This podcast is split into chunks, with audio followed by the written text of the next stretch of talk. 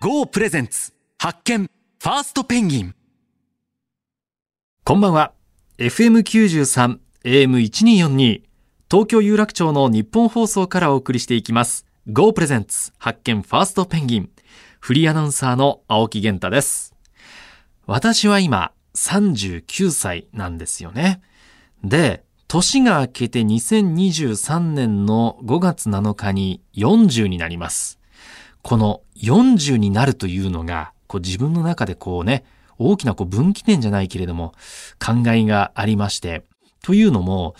20代の時に社会に出て、僕はあの読書が趣味なんですけれども、学生時代とかはこう小説を結構読んでいたんですね。まあ純文学というか、物語が好きだったんですけれども、なんか社会人になってからちょっとそこから離れた時期がありました。なんかあまりこうなんかフィクションとかをなんか読むのもなぁという気持ちになり、少しでも自分の仕事に生きればということで、20代はとにかく僕ビジネス書とか自己啓発書の類をめちゃくちゃいっぱい読んでたんですよ。で、まあ読む中で心に残ったことはメモしたりだとか、あとはまあ実際に自分の仕事の場面とか生活の中で実践したりというのはあったんですけれども、そこに書いてあった言葉でずっとこう心に引っかかっている言葉があるんですね。それは、あなたは今こうしてビジネス書を手にしているわけだけれども、こういう類のビジネス書を読むのは30代までにしてくださいねと。で、40代からはちゃんと実践しても40代になったらビジネス書なんて読むなと。自分のビジネスにおけるこうポリシーとかフィロソフィーをちゃんと確立しなさいみたいなことがね、書いてあって。で、それがずっと僕は心に引っかかっていて、もう半年後にその自分の中でのそのリミットが迫ってるっていうね。はい。だから今ちょっとラストスパートのようにまたビジネス書を読んだりもしてるんですよね。だからこう、人知れずというか、勝手に自分でこう40という壁を作っちゃってるなというのがあります。で、そんな中ですね、先日あの、35歳の壁、サラリーマンが迎える35歳の壁みたいなネット記事があったんですよ。まあ35歳からどんどんこう差が広がっていく。まあつまりこう35歳までの12、3年というのは、まあビジネスマンとしてのこうまあベースとなる基礎を身につける部分で、まあ人脈も広げて、スキルもつけて、さあそこからっていうことでどんどん35から差が開いていくよという話がありました。で、それを聞くと思い出すのは、僕はあの、もともと日テレにいたんですけども、日テレのクリエイターも同じようなことが言われていたんですよね。まあ、つまり、クリエイターとして長い期間活躍できるかどうかは、35歳までに芽が出るかどうか。まあ、つまり日テレで言えば、ヒット番組を作り出せるかどうかと。いうことなんですよね。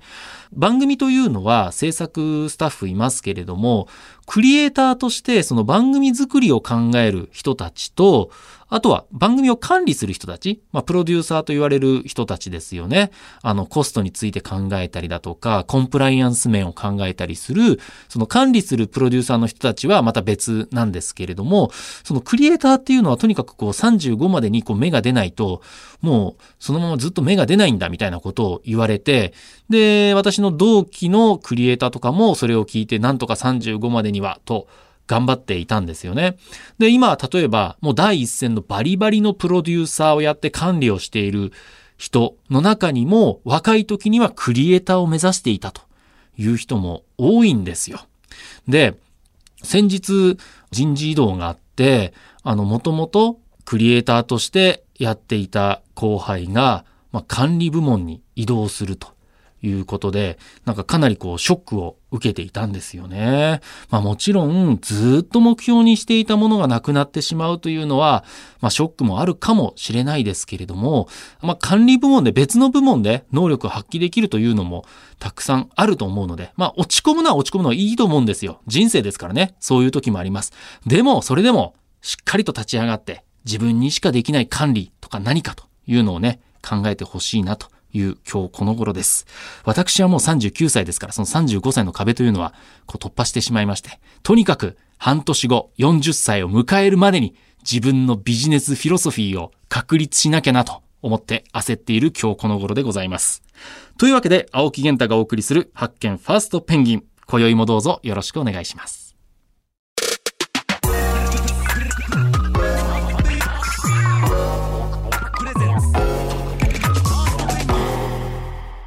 GO プレゼンツ発見ファーストペンギン FM93、AM1242、東京有楽町の日本放送からお送りしています。Go プレゼンツ発見ファーストペンギン。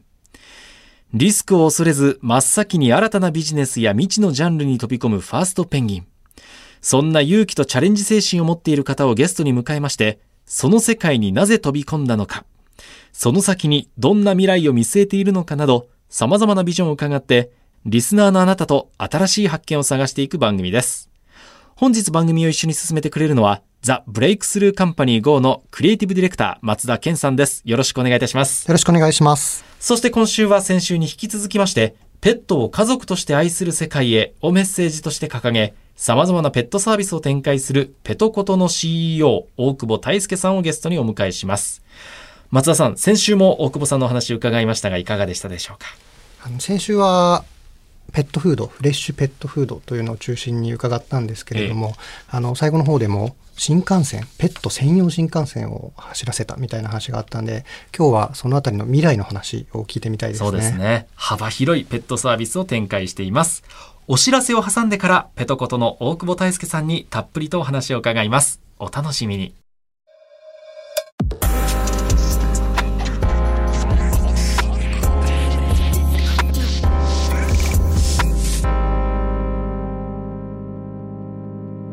GO プレゼンツ発見ファーストペンギンフリーアナウンサーの青木源太が東京有楽町の日本放送からお送りしています。Go プレゼンツ発見ファーストペンギン。先週に引き続きましてお迎えしたのは、ペトコトの CEO、大久保大輔さんです。大久保さん、今週もよろしくお願いします。よろしくお願いいたします。改めて大久保さんのご紹介させていただきます。2006年同志社大学経済学部に入学。大学の在学中にイギリスでサッカーをする傍ら、ユニクロ UK のマーケティング業務を担当。2012年にグリーに入社し、グローバル採用マーケティング、採用戦略、財務管理などを担当されます。そして2015年、IT を活用してペットライフを豊かにしたいと、ペトコトをスタート。今年7月には次世代の起業家が集うスタートアップカンファレンスのピッチイベント IVS2022 ローンチパッド那覇で優勝を果たしています。先週はペトコトの基本的なお話や、まあね、大久保さんのキャリアについてお話を伺ってまいりましたけれども、まずペトコトではそのドッグフードのサブスクサービスやってらっしゃると先週お伺いしましたが、ペトコトメディアというウェブサイトも運営されてますよね。これはどんなサービスなんでしょうか？はい。あの、ペットの飼い主さんの方が、まあ、暮らしの情報の学びになるようなえコンテンツを発信しているメディアになりまして、例えば、しつけですとか、ケアですとか、病気ですとか、まあ、様々な、こう、犬や猫との暮らしが豊かになるようなコンテンツを、え獣医さんやトリマーさんなど、専門家が執筆から入っている信頼性が特徴のメディアを作っております。これどういう人が見られるんですか？これは。本当に犬や猫と暮らしている方が見てらっしゃいますね。ペトコトのサービスを利用してなくても見られるというはいことですか、。おっしゃる通りです。おー、なるほど。松田さん、これはご覧になることあります？そうですね。あの、やっぱりペットの情報って、とんでも情報というか、信頼のない情報が結構ネットに溢れていて、で、やっぱりそれを本当信じていいのかみたいなところもあったりするので、例えばこの食材をペットにあげていいのかとか、こういう時しつけどうしたらいいのかみたいなところで見ることはありますね。うん。なんか昔のこう、本当にもう大昔のイメージですよ。だとなんか人間が食べたご飯の残り物をこはい。う、ね、ペットにあげてたなんて時代もあったって聞きますもんね。そうですね。で、ご飯にお味噌汁かけて、ではい玉ねぎがだから犬には絶対良くないから、うんうんとか、ね、そういうのもだから情報がない時代は分からずにやってた部分もあったわけですもね。そうんですね。でそれが結果的に健康を害してしまうこともあったので、うんじゃあきちんとした情報を、えーきちんとした分かりやすい情報を届けているというようなサービスを展開しています。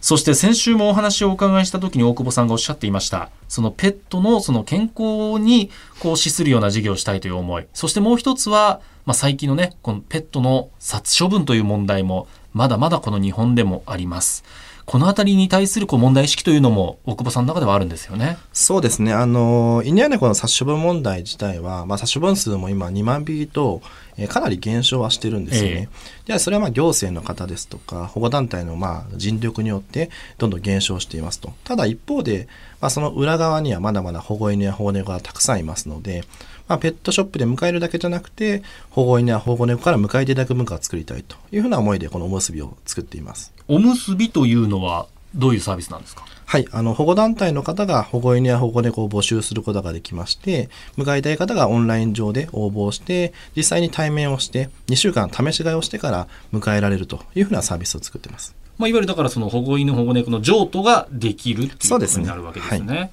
これ2週間こうお試しでまあ飼ってもらうっていう時にはどういうふうにマッチングをするんですか？もう本当にあの僕らは相性度診断と入れていまして初めに6つの質問に答えていただくとその方に合った相性のいいワンちゃん猫ちゃんを表示しますでそれでですね例えば実際に猫を迎えたいと思ってたとしても週末はもうどんどんキャンプとかアウトドアに行く方がいればですね、はい。僕らはジャック・ラッセルみたいな走り回れる現象の相性度を高くするようにしてデータを通して相性のいいはい。ワンちゃん猫ちゃんと出会っていただくとはい。いうふうな形ですね。なるほど。これだから、その、条件とかもあるわけですか？いろんなその、迎え入れられる、飼いたいという気持ちだけでもダメということですよね。そうですね。あの保護団体さんごとに審査基準があるので、まあ、その審査の過程で例えば一人暮らしはまだダメですよとか、例えば小さなお子さんがいる方はダメですよとか、まあ、そういった審査がはい。あるような形ですね。これ小さなお子さんがいる人はダメというのはどういう理由なんですか？まあ、保護団体さんによってはあるんですけれども、例えば、まあ、アレルギーを持っていらっしゃる赤ちゃんがいらっしゃったとして、はい。まあ、実際に迎えたけれども飼えなくなってワンちゃんが捨てざるを得ないうんみたいなケースもありますので、まあ、そういうところで審査の基準設けられてたりしますね。なるほど。だからこのおむすびというサービスはその縁を結ぶという意味なんですね。そうですね。やはりこのね、保護犬、保護猫の問題というのも一つね、現代日本が抱える社会問題の一つですよね。そうですねあのよくペットは抱っこ商法と言われていて、はい可愛いちっちゃいあの赤ん坊のペットを抱っこさせることで衝動的に飼わせるはい。それが結構その殺処分につながっているところもあったりするので、はいそういうところがやっぱりその2週間帰るっていうところで自分との相性はどうかとか実際に帰るのかみたいなところは見るっていうところはあのその殺処分解消みたいなところにつながっていくんじゃないかなと思いますよね。あの、その一目惚れ迷惑ですっていうね、うんあの広告もありますしね。まあ、このあたりの意識というのは、まあ、近年、まあ、変わってきたんではないかとは思いますけれども、まだまだ、まあ、殺処分されてしまう犬や猫がいるという現状があり、まあ、それをなくそうというおむすびも運営されています。はい。あの、ペトコトのユーザーさん、まあ、このね、フードサービス、そあとはメディアなどを利用しているユーザーさんとはどのようにコミュニケーションを取ったり、リアクションが返ってきますか？そうですね。あの僕たち SNS もやってますので、まあ、インスタグラムを通してコミュニケーションを取ったりもするんですけれども、あの我々こう飼い主のお客様も僕たちのミッションを作る一員だと考えてますので、まあ、ミッションのこともずっと話をするんですよね。はい。なのでこう僕たちのこのおむすびの理念とかですね、まあ、そういったものに共感いただいて、はい。えーフードサービスを使っていただく方も多いですしおむすび迎えてペトコトメディアで情報を学んでフードを買っていただくという方もいらっしゃるので僕らは最終的にはこう迎えてから亡くなるまでで亡くなったらまたおむすび迎えていただくみたいな、はい。まあ循環型の経済を作っていきたいなと思ってますね。んなるほどなるほど。その人とペットとの関わりというのがいい意味でこう、まあ、サイクルというか循環が生まれたらはいいいですもんね。そうですねという意味ではそのフードサービスで出たもう収益の一部もおむすびに回ってるっていうことですもね。そうんですね保護団体様に分配をして寄付をしてたりもします。うん、このあたりあの私すごい感じるのはあのペットを迎えている人って自分のペットだけじゃなくて他のペットに対するこう愛情とかそれこそ保護犬保護猫に対する問題意識とかも本当に高い方多いですよね。いや多いんですよね。ただやっぱり直接は保護犬猫を迎えられないので、まあ個人の限界ありますもんね間接的はいに支援したいというところで僕たちが仲介的にあの支援させていただいてますね。はい。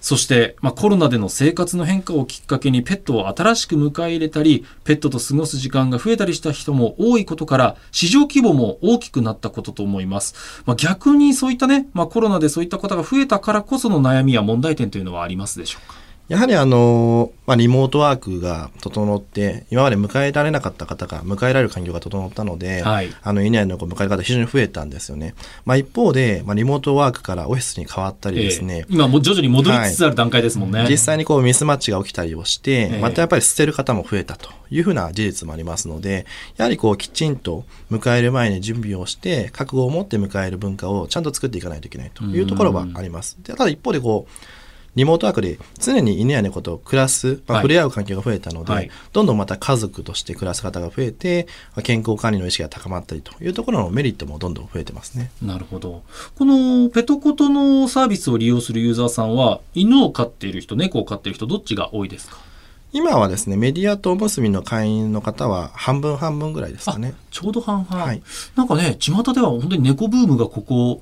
2、3年本当にこうはい続いてて、猫を新しくね、家族に迎え入れたっていう人増えてる印象があるんですけれども。そうですね。あの、猫に関しては、犬よりもまあ、あの、一人でも飼いやすいっていうところも側面もありますので、はいまあ、どんどん猫と暮らす方非常に増えてますね。一人でも飼いやすいというのはどういった側面なんですか？まあ例えば、犬に関しては毎日留守番しないといけないとか、留守番させられないとかありますけど、猫に関しては、あの、ちょっと留守番させておいても、まあ、独立して行動する生き物ですので、なるほどまあ人間の手がそこまでいらないっていうのはありますね。なるほど。今キャットフードの開発も進められてるんですよね。そうですね。今、猫のご飯も開発進めてまして、まあ、来年の春前にはリリースできればなと思ってます。なるほど。今サービスとしては、こう、犬の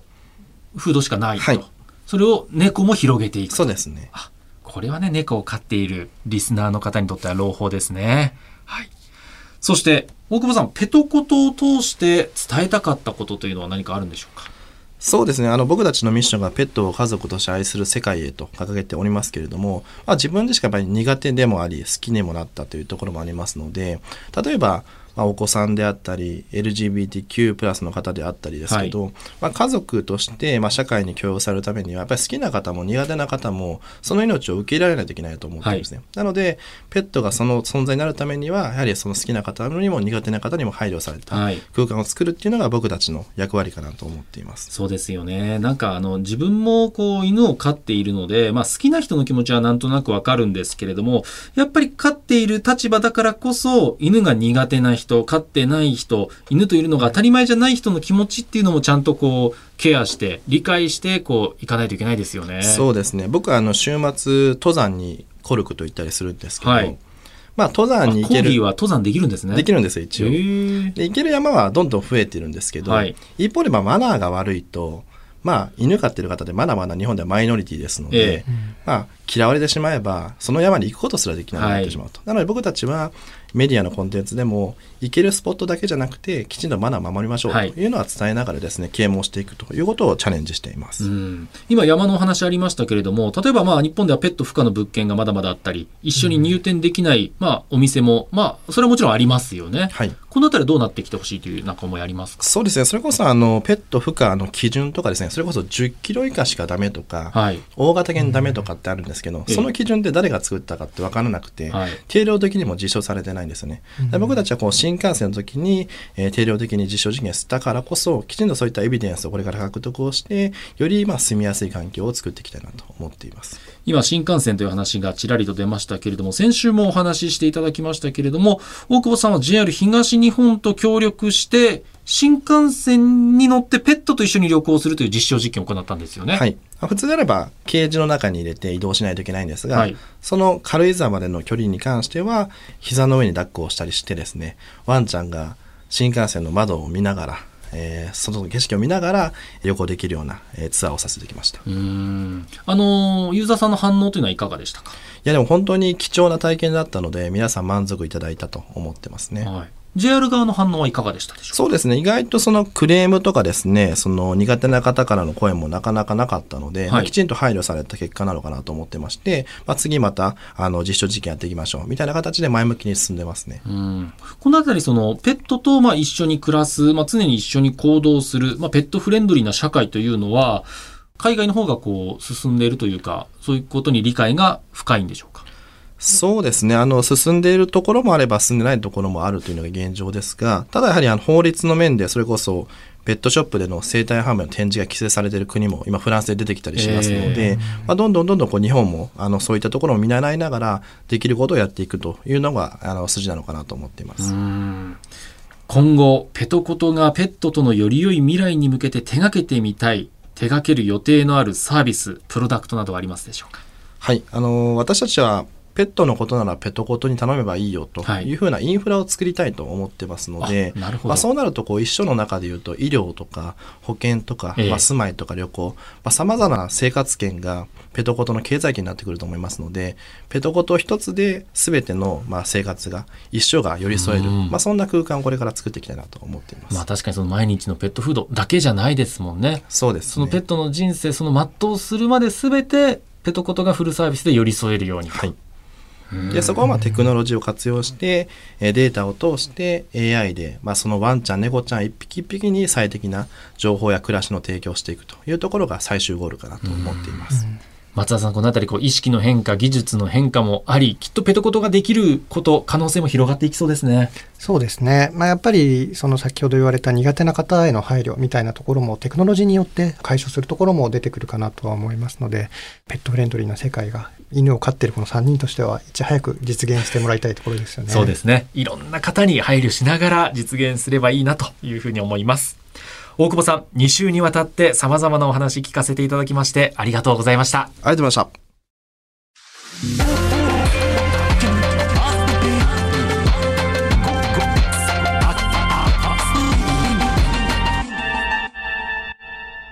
ゴープレゼンツ発見ファーストペンギン。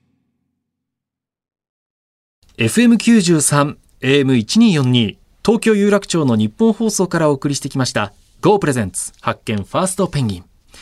ペトコト CEO の大久保大輔さんをお迎えしてお話を伺いました。松田さんいかがでしたでしょうか？そうですね。あの、僕もやっぱり犬を飼っていて、ペットを家族として扱っているつもりではあるんですけれども、先週お話ししたように、その犬が食事をする楽しみがあるとか、やっぱそこが視点としてすごくこう抜けてたなって思う、気づかされることもやっぱりあるんですよね。でそこをやっぱりこうペットの一生をよく生きる接点をいろいろえー事業として起こされているところでやっぱりあのうちの犬ももっと幸せに していきたいなっていうのはすごい感じましたね。そうですね。そしてね、あの、やっぱりそのペットを飼っていない人、犬猫が苦手な人にも配慮してという、その視点をしっかり持っているというのも素晴らしいですよね。そうですね、やっぱりそれが好きな方だけだと、まあ、閉じた世界になってしまって、一般化することは難しいというところでそこへの配慮っていうところは一個あの、まあ、この事業だけではなくてあの新規事業をやられる方にとって大切な視点なのかなと思いましたね。番組ではあなたからの感想や質問、ビジネスに関する疑問、相談、こんな人をゲストに呼んでほしい、などなど、たくさんのメールお待ちしています。メールアドレスは pg.1242.com です。番組ホームページのメールフォームからも送っていただけます。また番組ホームページでは過去の放送をポッドキャストで配信しています。こちらもぜひチェックしてみてください。Go プレゼンツ発見ファーストペンギン。お相手はフリーアナウンサーの青木源太と、ザ・ブレイクスルーカンパニー GO の松田健でした。また来週お耳にかかります。